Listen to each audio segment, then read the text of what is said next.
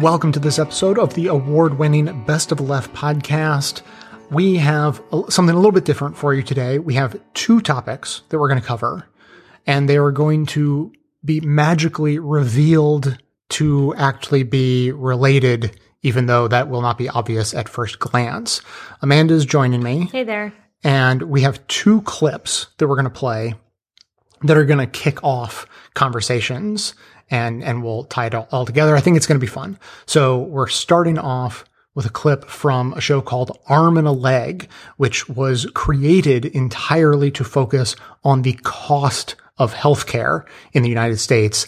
And uh, naturally, they have pivoted to focus on the effects of the coronavirus on our healthcare system. And I heard this uh, episode that uh, I'm going to play a clip from, and it highlighted an aspect of our healthcare system and, and came at it from a, a, a brand new angle, which does not happen very often. So let's hear that, and then we will discuss afterward.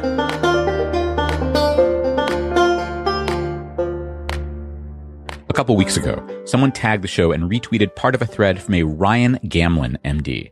It turns out, before going to med school, Ryan spent about 10 years on the business side of healthcare, working with insurance companies. And in the thread, he had a story that tied together what he saw in his business days with what he's seeing now. Here's how Ryan's thread starts. This is him reading. If you ever retweet something of mine, please make it from this thread. The first few tweets say how he'd seen from the inside how much the profit motive has taken over healthcare. Insurance, for-profit hospitals, investment companies buying up physician groups. If healthcare dollars were water, we'd willingly be sending it through a Byzantine aqueduct that has high evaporation and moves water uphill. Yeah, that's a good metaphor. And then he tells this story. Ryan's an anesthesiology resident, and during one of the big California wildfires last year, Saddle Ridge, he was working in a county hospital right in the fire's path. I was urgently making my way through police and fire cordon checkpoints with my hospital badge to get to the hospital building. And I could see the wall of flame driving in, and I could see the wall of flame from the anesthesiology office. But uh, still, I was not afraid, right? I said, they'll never let the hospital burn. But hours later, an announcement came overhead. It said the fire hydrants had run dry. The hospital was shelter in place, and I was scared. But do you know what happened? Over the next hour, fire trucks poured in and surrounded the hospital. City, County Park Service, Forest Service, BLM, new trucks, old trucks, unmarked trucks, they arrived to protect the hospital quickly and so effectively. As I drove home later that day through the protective ring of equipment, I realized a fundamental difference between public safety and healthcare. Public safety is built on latent capacity. We pay for people and equipment to stand idle over prepared for emergencies. In contrast, he says healthcare has produced its profits by getting more and more efficiency from frontline workers. Harder work, more patients to care for, more paperwork, more complexity. We've left no latent capacity in healthcare. Everyone was working at their maximum. Was, that is, was already for COVID 19. And some part of the tragedy that's now unfolding in this country is because of that because we let healthcare become a business, and because businesses don't keep 100 extra fire trucks around, their crews trained and ready just in case. This latent capacity is the role of a functioning societal safety net. And we sold ours to the highest bidder. Here's a bit of my conversation with Ryan. He's doing his residency at a hospital in LA, and they say to make sure we note, he is not speaking for them just for himself. Okay, check. When I talked with him last week, he had just come off a 24 hour on call shift. He said it was scary. He told me about a conversation he'd had with a senior colleague the night before. You know, he's had a long career, this guy, and he's very good at what he does. And he said, I never thought I was going to leave work wondering if going to work that day caused me to die. So Ryan and this colleague are anesthesiologists, right? And it turns out in lots of hospitals, anesthesiologists are among the folks with the most practice doing something that is during a pandemic that means lots of folks need to get put on ventilators, suddenly a crucial, everyday, and dangerous procedure, sticking tubes down people's airways. Because it turns out the single best way to generate a huge plume of active virus, uh, as best as we understand it, is to is to intubate someone. Ryan knows that being in Los Angeles means he is not as exposed as healthcare workers in places where there's lots more cases like New York. And still, it's scary. It's been scary.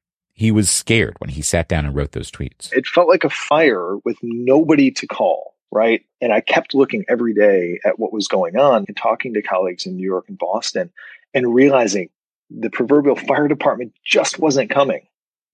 Yeah. And I was sick of feeling that way. Ryan doesn't like it when people call healthcare workers heroes. This is not the kind of heroism the people he knows signed up for. The work is hard enough.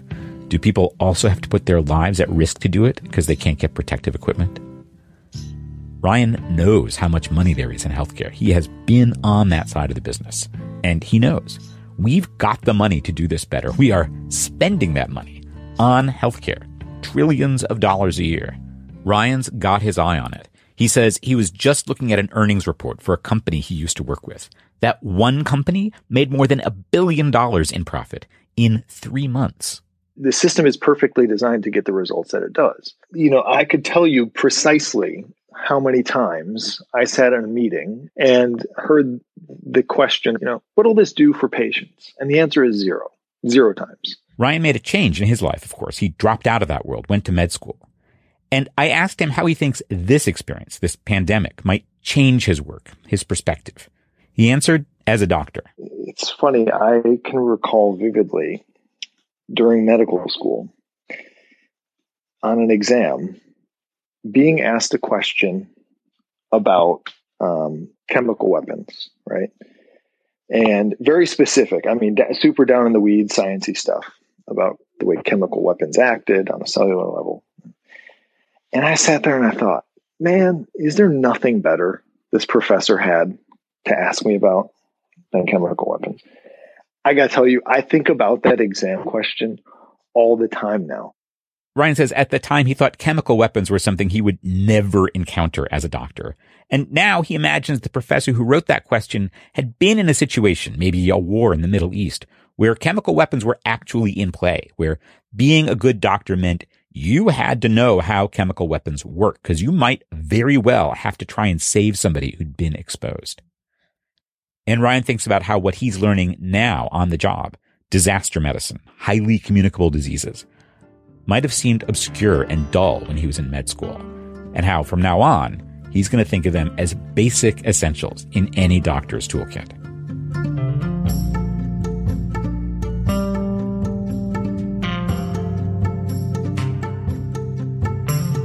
This ad is a warning. Our democracy is under attack from the U.S. Supreme Court.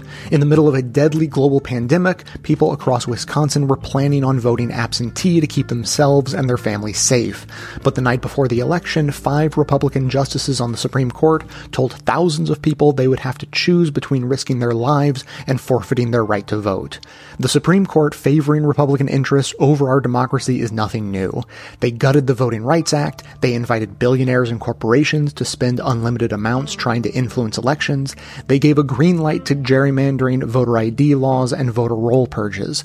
Now, a progressive movement is rising up to fight back because it's quite possible the Wisconsin case won't be the last 2020 showdown over voting rights to be settled in the courts, and we simply can't trust this court to put aside partisan views and protect people's right to vote. Our courts are becoming too political, and it's time to say enough. Learn more about how you can join the fight by visiting demandjustice.org slash best. That's demandjustice.org slash best.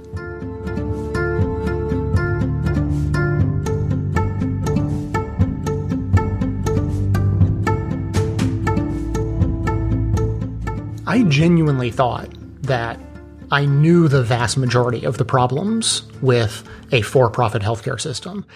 And maybe that's true. Maybe I know the vast majority, but if I, if I ever, uh, allowed myself to think I know all the problems, this clip laid bare how false that was and, and how false that I'm sure uh, will continue to be. Th- there are more problems than we have the ability to foresee. Oh yeah. And, and, and so what it makes me think of is the traditional stuff. Like, w- what do I know about our system? What am I comfortable talking about? The problems with our system and, and how, uh, injecting a profit motive into healthcare puts n- not, not even bureaucrats, but, uh, em- employees of a private company who have financial pressures and profit pressures put on them to deny care whenever possible. It puts that kind of a person between you and your doctor. Yeah. That's a classic example. And that should, to me, that should be enough. Right? It like, should be like th- that, that's an, if, if, uh, if you fear death panels, how in the world do you not fear a profit motivated death panel that exists in your insurance company? Yeah. So, so that, that's the really old school classic example of what's wrong with our healthcare system. And, you know, and there, I could list a dozen others, but it just never occurred to me that a pandemic would come along and reveal an entirely brand new problem.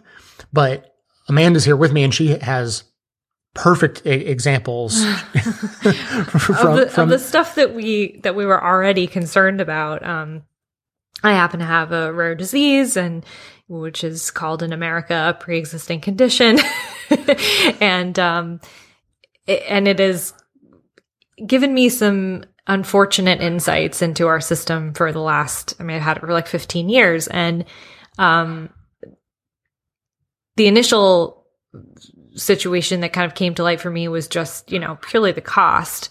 I, you know, had a good job with good insurance, but I was still paying through the nose for regular appointments and medications and all sorts of stuff.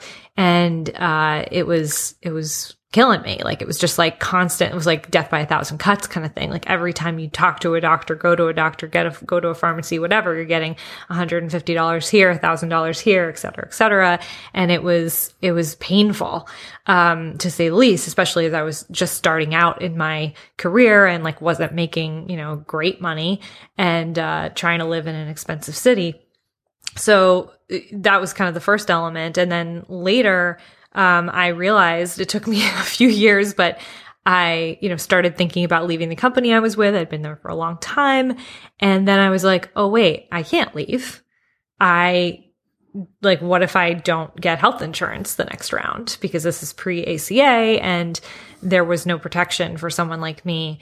And so I stayed at my company years longer than I would have. And Jay kindly coined what I was as a healthcare hostage, just staying at a job against your will. And um, even if it kills your soul, just to make sure you have uh, decent health insurance.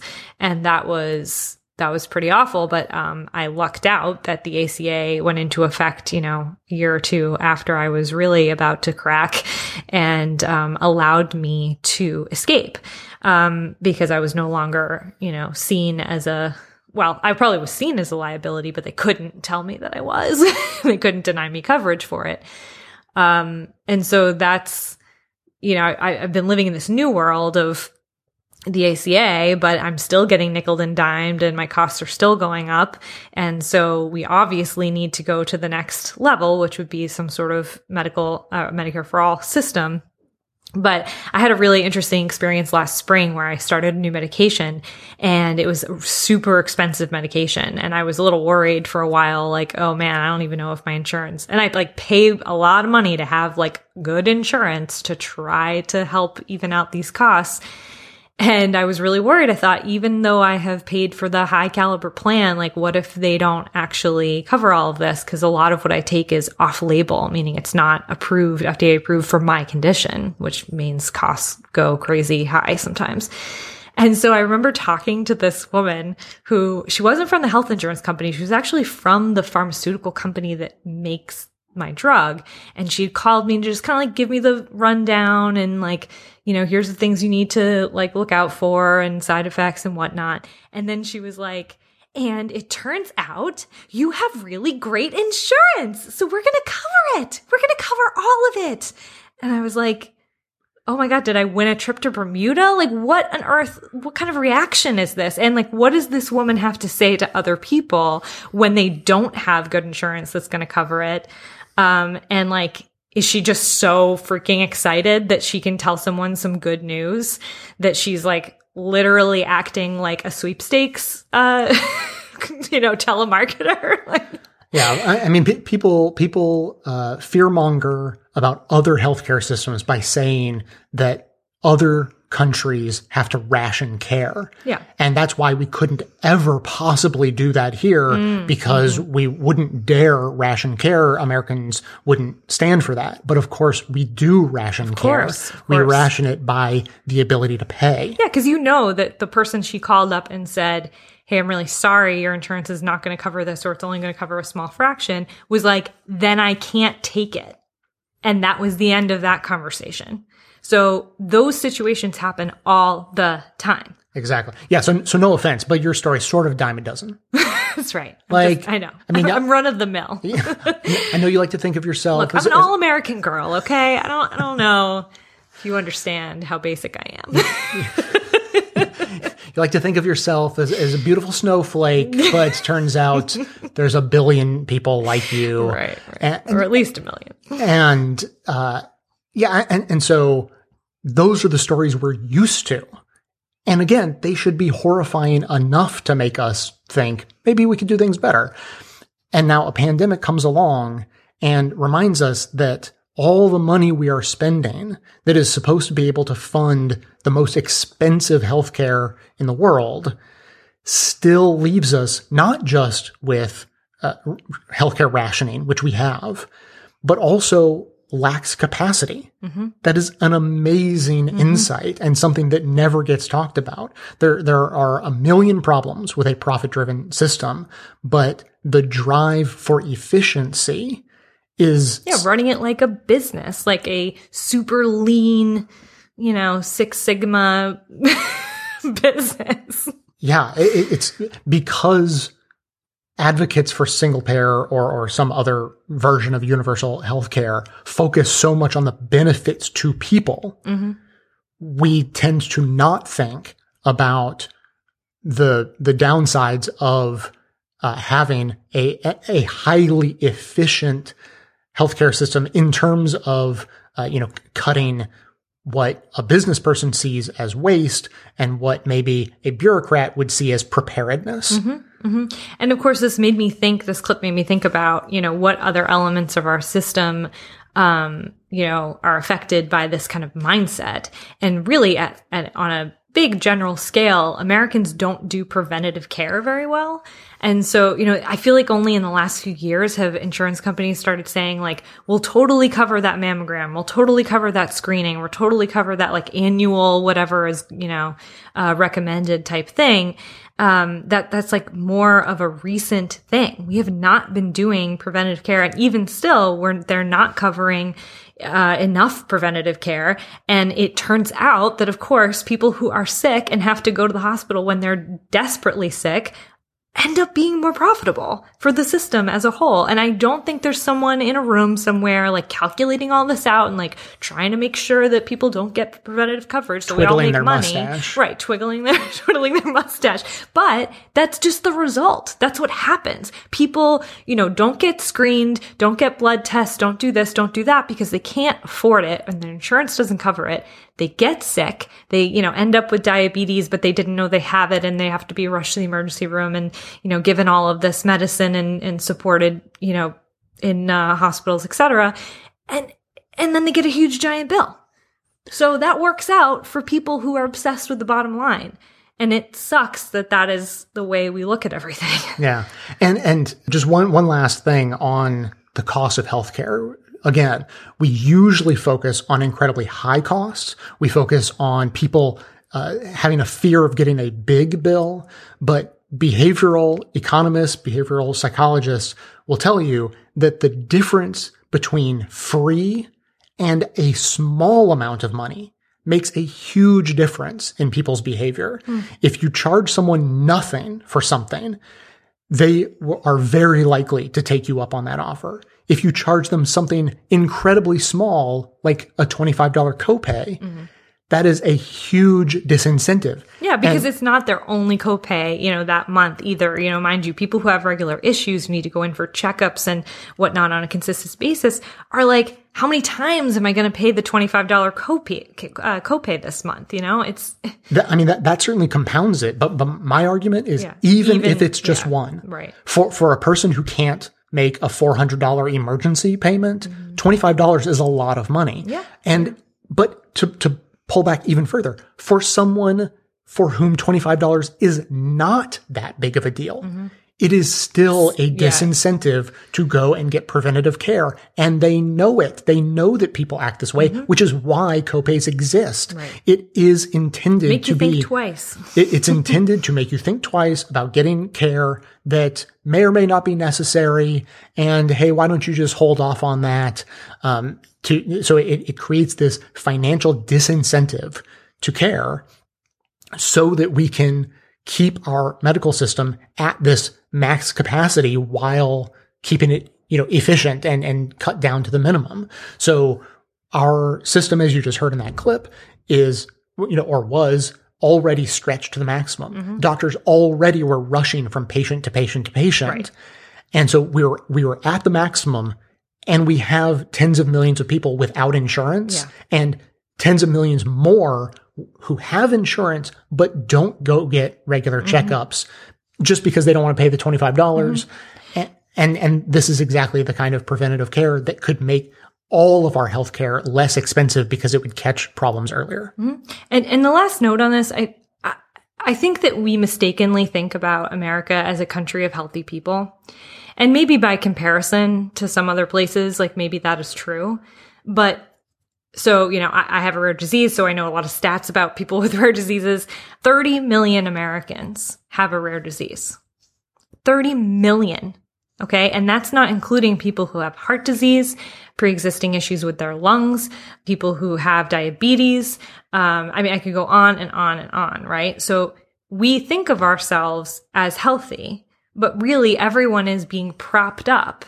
They have conditions, they have illnesses, they have what we called pre-existing conditions, right? But they are being propped up. So then you, you add a pandemic on top of all of that. And I love there's all this conversation about, oh, healthy people, healthy people can go out and do things. Do you know, I would love to see, like, what is the actual percentage of our country that are quote unquote the healthy people who can go out and do things? Everyone. I, I, am in my 30s. I'm like a, you know, other than my condition, a pretty healthy person. Everyone I know has something. Everyone I know. so I, I, just can't really comprehend this think- idea that we're all, you know, doing great and our system can't possibly be overwhelmed because we're America. We're the healthiest in the world. And da, da, da, da. Yeah, I, I think what those conservative politicians mean is people who think of themselves as healthy, Right. Which is the- sort of along the lines of the people who think of themselves as future millionaires. Mm-hmm, mm-hmm. We're, we're pretty much all in that camp in America, which brings us to our next clip, which is going to sound very different, but we're going to explain why it's it's very similar. We, uh, I, I do think that I'm going to address in more detail the anti uh, stay at home order protests. I'm going to cover that in a little bit more detail, but this clip is one that I, I initially I didn't think I was going to use. It's it's an interview with a conservative advocate of those protests being questioned, and and I thought that you know that's not great content for a show about uh, that topic directly, but I think it's going to tie in nicely here. So uh, let's pivot, hear this conversation, and uh, come back afterward.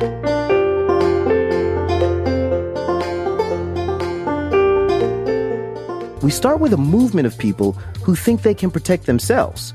They're demanding stay at home restrictions be scaled back, even as health experts say that could put more people at risk. A coalition of Republican governors from six southern states is working to lift restrictions across the Southeast. Georgia Governor Brian Kemp has been leading the pack and admits there are risks. Now, I will say that when we have more people moving around, we're probably going to have see our cases continue to go up. Kemp says Georgia will be able to handle any increases in cases, but Dr. Anthony Fauci isn't so sure. The director of the National Institute of Allergy and Infectious Diseases says reopening the states too early could backfire. More tests are needed to make sure people who don't realize they're sick aren't spreading the disease. And a Reuters poll found that 72% of Americans agree.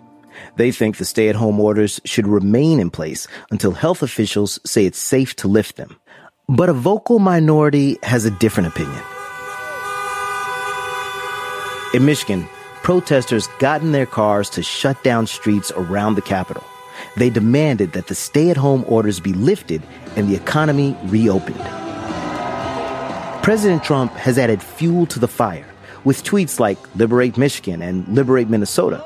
Protests have spread to several states, including Indiana, Texas, Colorado, California, and this last week in Pennsylvania. What's up, Pennsylvania? We can have a normal where we aren't locked in our homes like prisoners. That's Pennsylvania State Representative Aaron Bernstine. He helped organize a protest and is on the line with me now. Thanks so much for joining me. Al, thanks so much for having me on. Great opportunity to talk about some of the things happening here in the Commonwealth. So, tell me uh, what it was like at at the protests. What what did you see?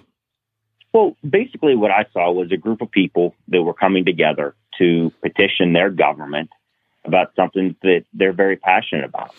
Uh, in your speech in front of the Capitol, you said that you're concerned about both livelihoods and our freedoms that are in jeopardy. Can you explain what freedoms you believe are in jeopardy?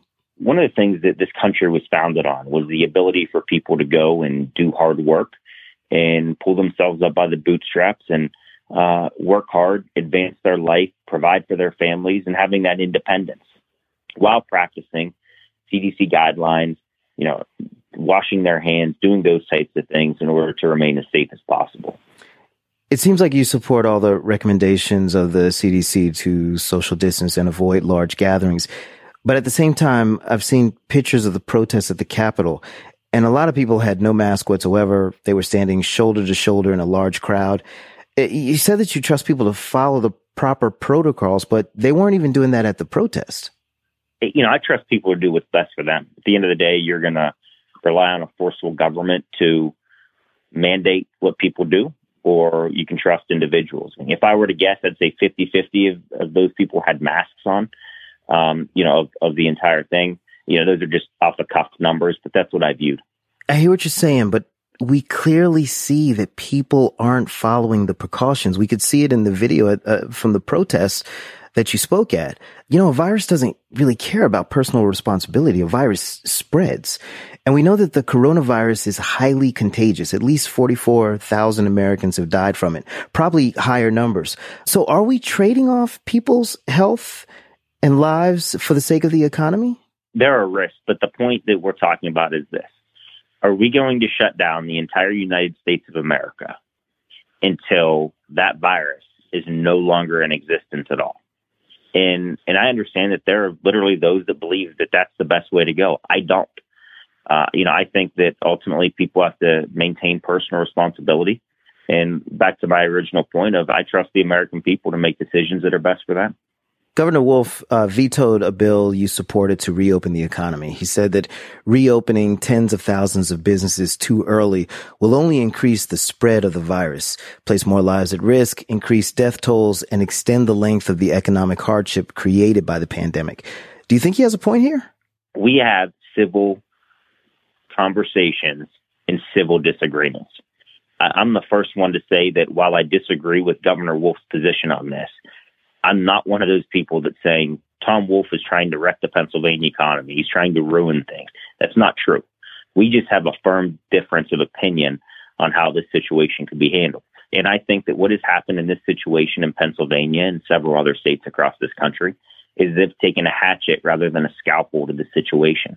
I'm in California right now. What California has done, the restrictions of stay at home orders, if we hadn't done that, the projections of what would have happened here would have been completely overwhelming. Yeah, I'm not saying what was done in those regards in order to understand, in order to initially address the situation was wrong. That's not what I'm talking about. I'm talking about today moving forward. Why move forward today, though, if, if you feel like the restrictions that were put in place a, a month or two ago uh, were fine, but now moving forward today, what has changed for you that makes you feel like we, we can bring this down?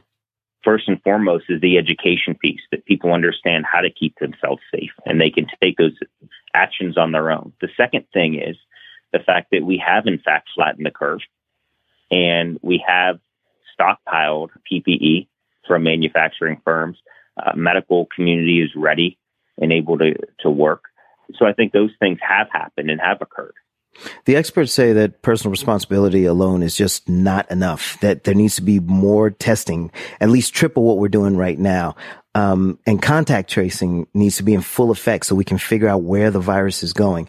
We're nowhere near being able to do that right now. So if we ease the restrictions on it, we really risk new outbreaks happening, new hotspots popping up. To me, this is not an all or nothing approach. And I think so many times the, the general public says things are black and white, but a lot of times there's a lot of gray areas, especially as you're dealing with government issues. Lieutenant Governor Dan Patrick in Texas said that it's worth reopening the economy so his grandkids can thrive, even though it poses potentially fatal risk to Americans over 65. He said, if that's the exchange, I'm all in. More recently, he said there are more important things than living. Do you agree with him? I think that's a poor choice of words. And, you know, I wouldn't even begin to know exactly what he was trying to get at or, or what he was saying. Um, what I do know is that for freedom, uh, just you know a couple generations ago 17 18 19 year old children stormed the beaches of normandy were, were shot at and knew that they weren't going to make it to preserve freedom are there things out there in the world that are more important than living i think there are uh, if the way you see this playing out actually happens and the restrictions are lifted. Are you willing to take responsibility if there's a surge in coronavirus cases and deaths? I mean, I, I'm I'm responsible for everything I do, and and people are responsible for the decisions they make. And I have 62,000 constituents, and I look at that as my 62,000 bosses, and um, you know, ultimately they can make the decisions on whether I made the right choices or not.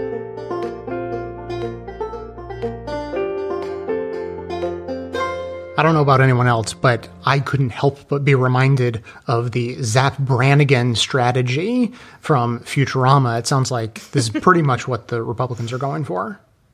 One time you single handedly defeated a horde of rampaging somethings in the something something system. The Killbots? A trifle.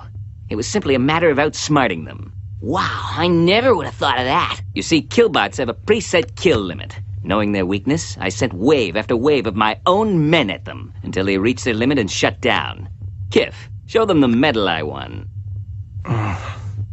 Captain Brannigan, we really need to talk to you about our mission. Whatever it is, I'm willing to put wave after wave of men at your disposal. Right, men? You suck! So, as literally cartoonish as that position seems to be, you know, to advocate that for the sake of whatever version of mythical freedom he believes in, we just need to throw wave after wave of people at this virus until it somehow goes away.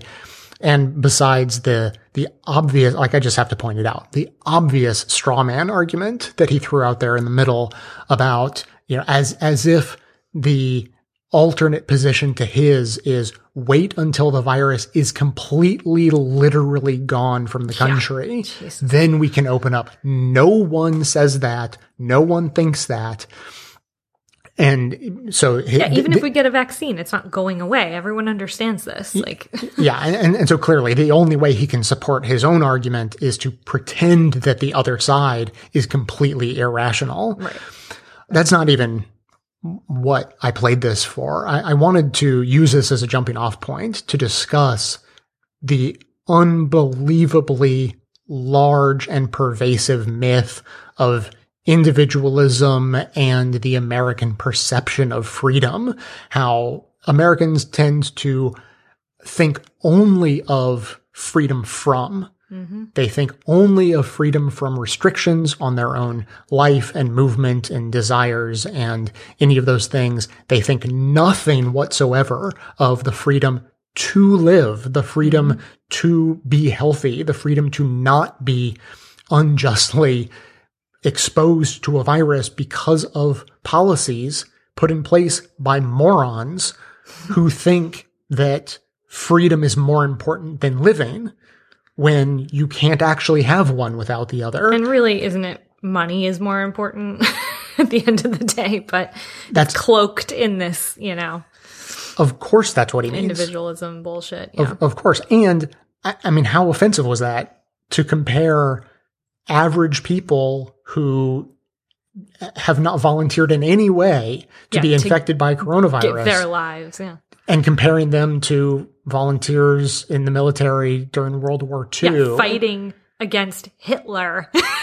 And the Axis, like it's just such a ludicrous. If if if anything, literally if anything, the com- the proper comparison is that we have all been drafted, Mhm. and our duty is to stay home.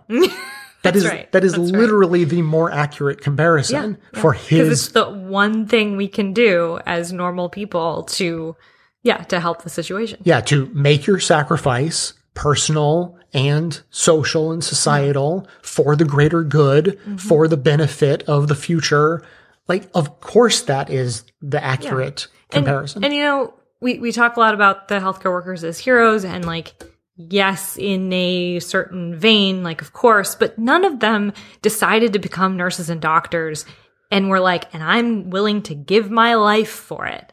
That's not how that went. That's not in the Hippocratic Oath. Like, that is not what is going down. And so whenever I hear these people talk about, you know, oh, but let individuals do what they want to do, blah, blah, blah. And I keep thinking to myself, that would be great if the impact only happened to the individual. If the individual was the only one who was uh, impacted by the virus if they went out and lived their normal life and didn't stay home. But that is not the case because individualism is bullshit. Every time you do something, it is more likely than not that it is going to impact someone else in society. it's like the perfect example that your individual actions will harm people and they will harm the medical professionals in your community who did not sign up to give their lives. And the flip side is also true. I just want to point out that every success you have, every business you build is built on the shoulders of people who stood on the shoulders Right. of people who stood on the shoulders of people who stood on the necks of the Native Americans. Right. To, Well, quote, yes. to, to, to quote a classic uh, joke. hmm Yeah, I mean, if you believe in a world where your individual actions are all that matter, of course you may trick yourself into thinking that no one else will be affected. That is, of course, not the case, and it is so unbelievably ridiculous in a pandemic situation that you think your individual actions will not have an impact on someone else. Like, if we're going to talk about another, you know, other issues, maybe you could make that point, but not when we're talking about a contagious virus. Yeah.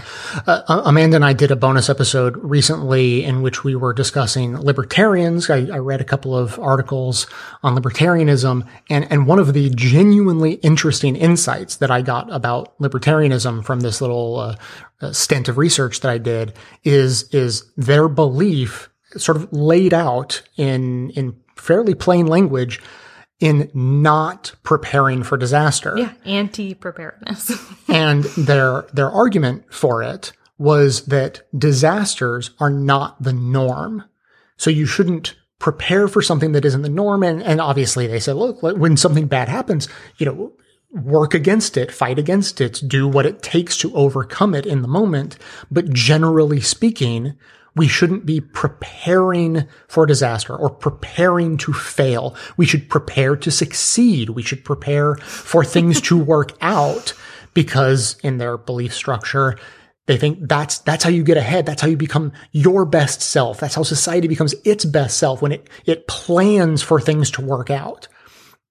And my takeaway from that was that to act in that mindset, to be the person who doesn't prepare for disaster, who lives in a society that does prepare for disaster, actually is probably a pretty decent recipe for success. yeah. You, you really They benefit from everyone else prepare everyone else's preparedness. Exactly. You, you probably could get ahead in society if you're the one holding out and not helping to prepare for when times turn bad Mm-hmm. or, uh, you know, advocating against universal safety net systems so that other people can fall through the cracks Right. while you get further ahead. But if you turned your vision into society, uh, that's not going to work out very well. Yeah. and that is basically what they are advocating for. Let's not plan for disaster. I mean, we, we have the systemic, you know, decades long buildup of unpreparedness mm-hmm. that has led us to this point. And now that we are in it, they are still advocating personal responsibility, mm-hmm. individualism, mm-hmm. do whatever you want. Don't prepare for disaster. Just hope that it works out for you. And if it works out really badly for someone else, well, then they should have tried harder. They should have protected themselves better. hmm I just I keep wondering, you know, I want them to name their family members who they are willing to sacrifice for their freedom. I want them. I want to list who who are you willing in your family? Like who do you not love that much that you're just willing to be like, eh, if they died, it's cool. You brought up something, you know, people were commenting terribly on the internet as as people are wont to do, trying to compare the number of people who have died of the coronavirus to the number of people who live on the planet. Right. And Yeah, they thought they were being real snarky. Oh yeah, you want to post about numbers? Let me show you some numbers. Seven billion people live on the planet, and this tiny little fraction have died of coronavirus. I'm like, that we know of. and there is a reason that the numbers look like I don't know. I wouldn't even say okay. I'm still pretty horrified at what has happened, um, as we all should be. But they the the whole idea that it everything's good, everything's cool. Well, we took action. Like pe- the whole world is social distancing for God's sakes. Like in the places that aren't that aren't taking some measure of precaution, they have hotspots, especially in the densely populated areas. So this idea that oh, it's been a month and everything's totally fine, only a few hundred thousand people died. Like I, I'm just at a loss. Yeah, I, and what it what this is a window into is people's inability to comprehend events happening outside their immediate scope. Right. That the person making the comment that only 200,000 people have died are obviously not related to any of those people. No, and, absolutely And that's why people uh, who are Yeah, and they live members, in a white, affluent community where they have the resources to stay at home and be, you know, safe, right? That that as well Uh, but the the people who are family members of people who have died have to make the perverse statement that my family member is not a statistic Mhm. my family member was not just a number and they have to tell that person's story Yeah. Yeah. This is why the New York Times is now doing stories of the people who died, like a giant obituary section. And reading it is gut wrenching. Gut wrenching. Even for someone who knows that every single number in that tally is a real person with lives and or life and family and contribution to society, et cetera, et cetera. Like reading it is, it just brings it home in a way you can't possibly imagine. Yeah, I mean, e- even even if no one you know is going to be affected by this personally, if you if you have to take the selfish route, I would advocate against uh, acting in such a way that will lead to you personally living in a society that is horribly traumatized for the rest of your life. Society is not going to be better off for having had hundreds of thousands of people die and for millions of people to have been personally affected by this. We're not going to have better mental health as a society Mhm. And that's having dealt with that. And and think about that. That's going to happen despite our best efforts. Despite our best efforts, lots of people are going to die and lots of people are going to be traumatized. Imagine if we open back up because all hail the economy, we must make money or life is not worth living. And then the real brunt of this virus hits. Like we have not even understood, we cannot even understand what that trauma would be like. So as I said at the beginning, we had two clips for you today. They sounded pretty different from one another, but they tie together in a way that I think many people can understand instinctually.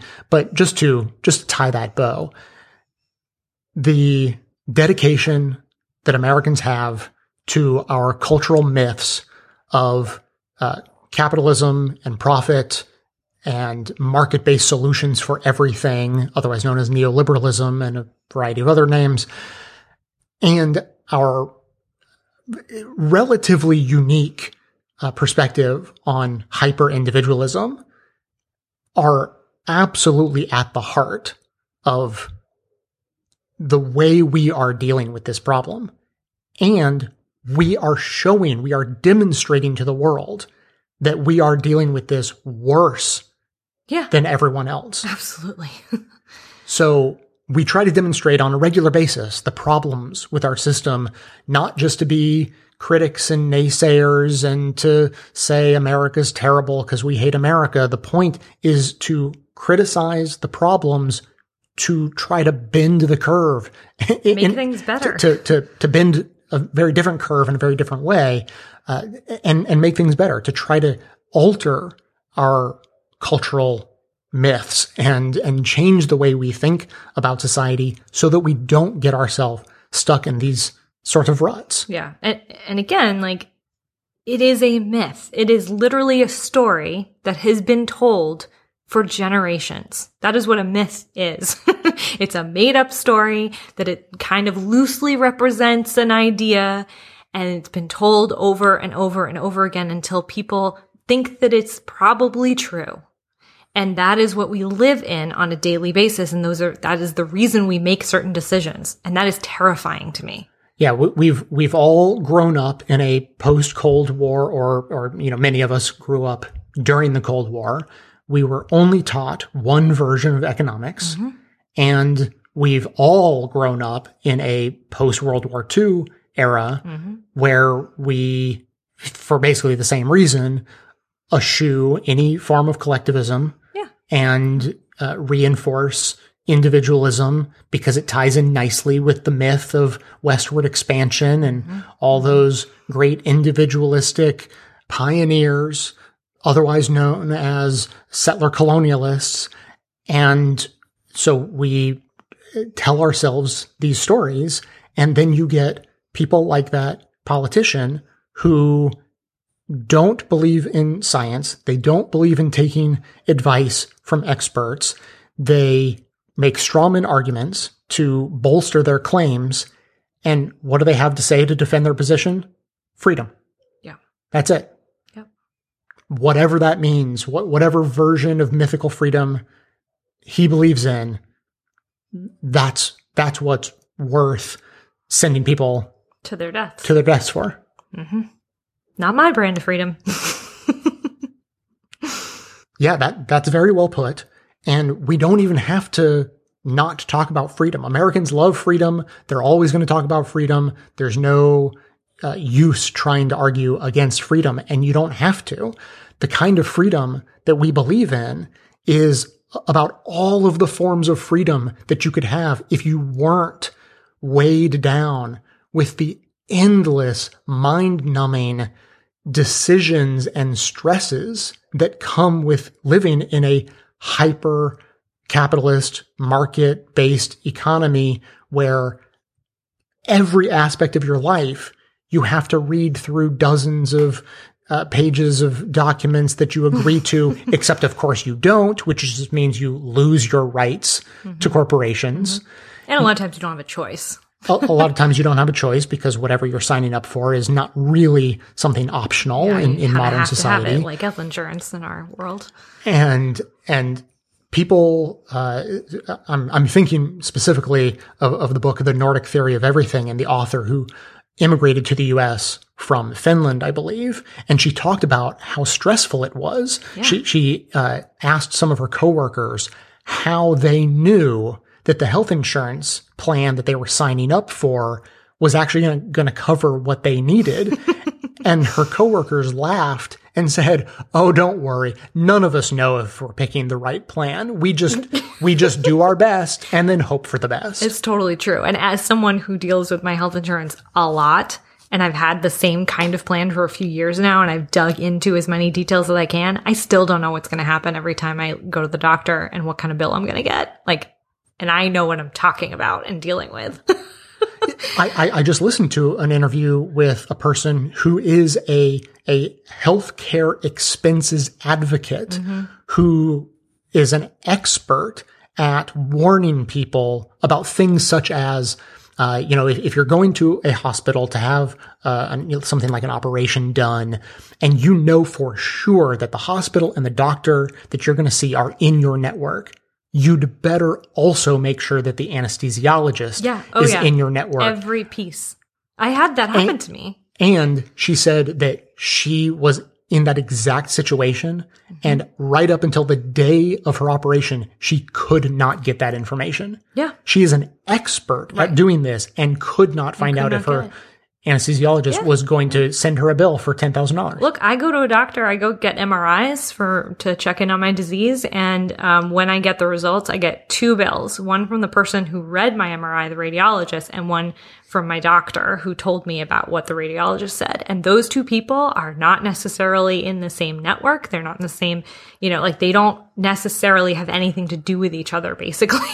and that is uh that's shocking but now now that i know that i have to expect that like i have no control over it is is the end result there like i cannot find out who's going to be the one to read it are they in my network et cetera et cetera Yeah. it's terrifying yeah, that, that is that is not the version of freedom that I am ever going to be signing up for. And the fact is, as we have known for years from polls, and as Bernie Sanders has really brought to light, we are in the vast majority.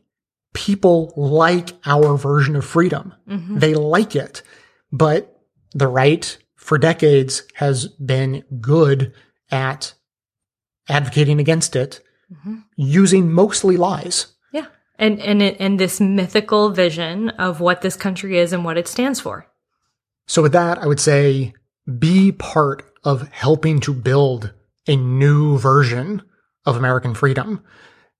Don't argue against the policies of the right and, and against their version of freedom by, by explaining what's wrong with that. Mm-hmm. Give people a new vision. Tell them what you actually want. The benefits of a new describe, vision. describe the benefits of the version of freedom that you believe in. You can't take an idea away from people and leave them with nothing. yeah the three-legged stool right Yeah, you, you, you cannot take a leg away from a stool without replacing it with something else. Mm-hmm. People will actually cling more tenaciously to their ideas if you criticize them without explaining a, a better version, a mm-hmm. better explanation for why you are criticizing a, a given idea or, or, or a given theory. So be an active participant in advocating for something better by explaining the the great version of America that we could have Yeah. if we could overcome the old, tired, worn out myths that we've all grown up with. mm-hmm.